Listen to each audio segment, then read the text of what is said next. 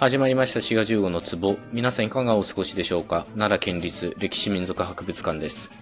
今回はお便りをいただいておりますので、そちらに沿ってお話ししていきます。ケイリンさんからいただきました。ありがとうございます。志賀さんこんにちは。先日息子が〇〇できるくない？〇〇するくない？という言い方を続けて使うのを聞きました。私ならできるんじゃない？するんじゃない？というところだと思います。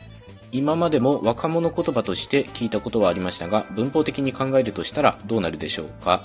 できる、するは終始と形の区別がないとはいえ、連帯形の体現としての用法で、そこに語尾がついて形容詞化しているのかなというあたりまでは考えてみたのですが、ないを伴って、反語的にしか使われなさそうなところなど、すっきりしないこともあり、志賀さんの解説が聞いてみたいです。どうぞよろしくお願いします。ということで、えケイリンさんお便りどうもありがとうございます。実は、この何々くないっていう言い方は過去に取り上げたことがあるんですね。えーシャープ105、ずいぶん前ですけどね。えーいけるくないという表現の違和感というね、えーエピソードがございます。2020年6月8日に配信してますね。まあ、そちらもね、リンク、概要欄にね、貼っ付けておきますので、合わせて聞いていただけたらと思います。で、今回の話は、そのシャープ105と被るところは多いと思うんですけど、この何々くないっていうのは、まあ、僕の考えだと、もう一つのまとまった形式になってると思いますね。苦とないを切って考える、分けて考えるようなことはできなくって、もう苦ないっていうのが、なんというかな。まあ動詞なりなんなりの、まあ終止形にくっつく、モダリティ的な意味を表す形式だということができると思います。まあモダリティっていうのは、話者の主観的な態度とかね、判断とか、まあそういったものを表すものをモダリティと言うんですけど、例えばできるっていう、まあ命題に対して、それに苦ないっていうのがくっついてるということですね。で、日本語において、このモダリティ、話者の主観的態度を表す形式っていうのは文末に現れるんですよね。例えば、できるに、はずだっていうのがくっついてできるはずだとかね、できるかもしれない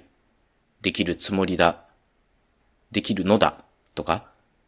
まあこういうふうに、ある意味、言い切りの形っていうかな、に、あるいは、終止形に、このモダリティ要素がくっつくっていうのが日本語においてよくあることで、で、くないっていうのも、そういったモダリティ形式として機能していると言っていいと思います。ただ、このくないっていうのは一つのまとまった形式ですけど、まあ活用はするんじゃないかなと思うんですけどね。できるくないに対して、できるくなかったとか、くないに対してくなかったっていう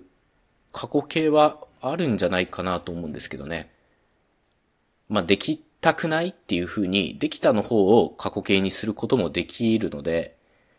まあ、この辺どっちかなっていう感じはするんですけど、まあ、いずれにせよ苦ないっていうのは、苦とないに分けられるようなものじゃなくって、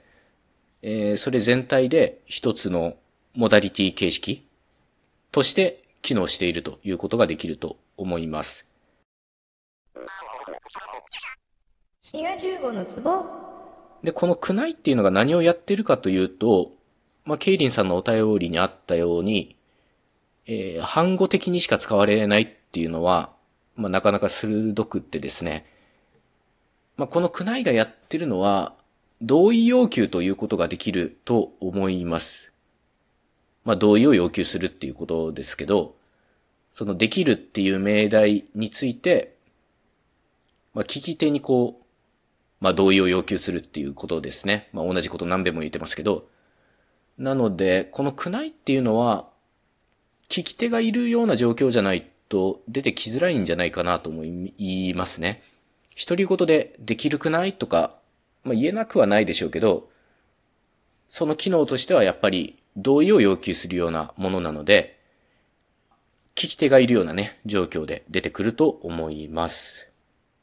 ないっていうのが入ってますので、なんとなく否定の意味を持ってそうですけど、まあ否定の意味はもうないんじゃないかなと思いますね。歴史的に見れば当然、否定の形式から派生したんでしょうけど、できるくない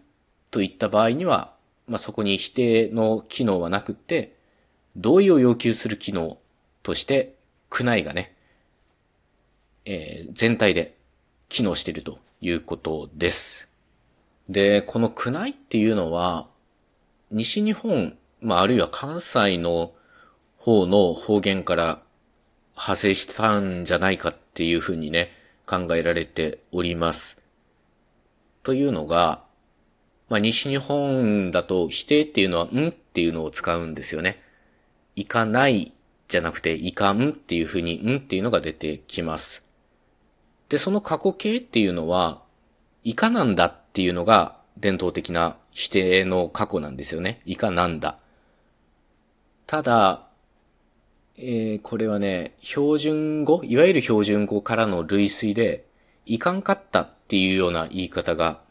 定着しつつあると思います。いかんの過去はいかなんだよりもいかんかった。で、さらにそこからいかんくないみたいな、まあ、くないっていう形式が生まれて、まあ、くないっていうのが同意要求の機能を果たすようになり、まあ、できるくないみたいな言い方が、こちらもね、定着しつつあるということでございます。ただ繰り返しですけど、くないっていうのはないは入ってますけど、否定というよりは、その機能は同意要求であるということでございます。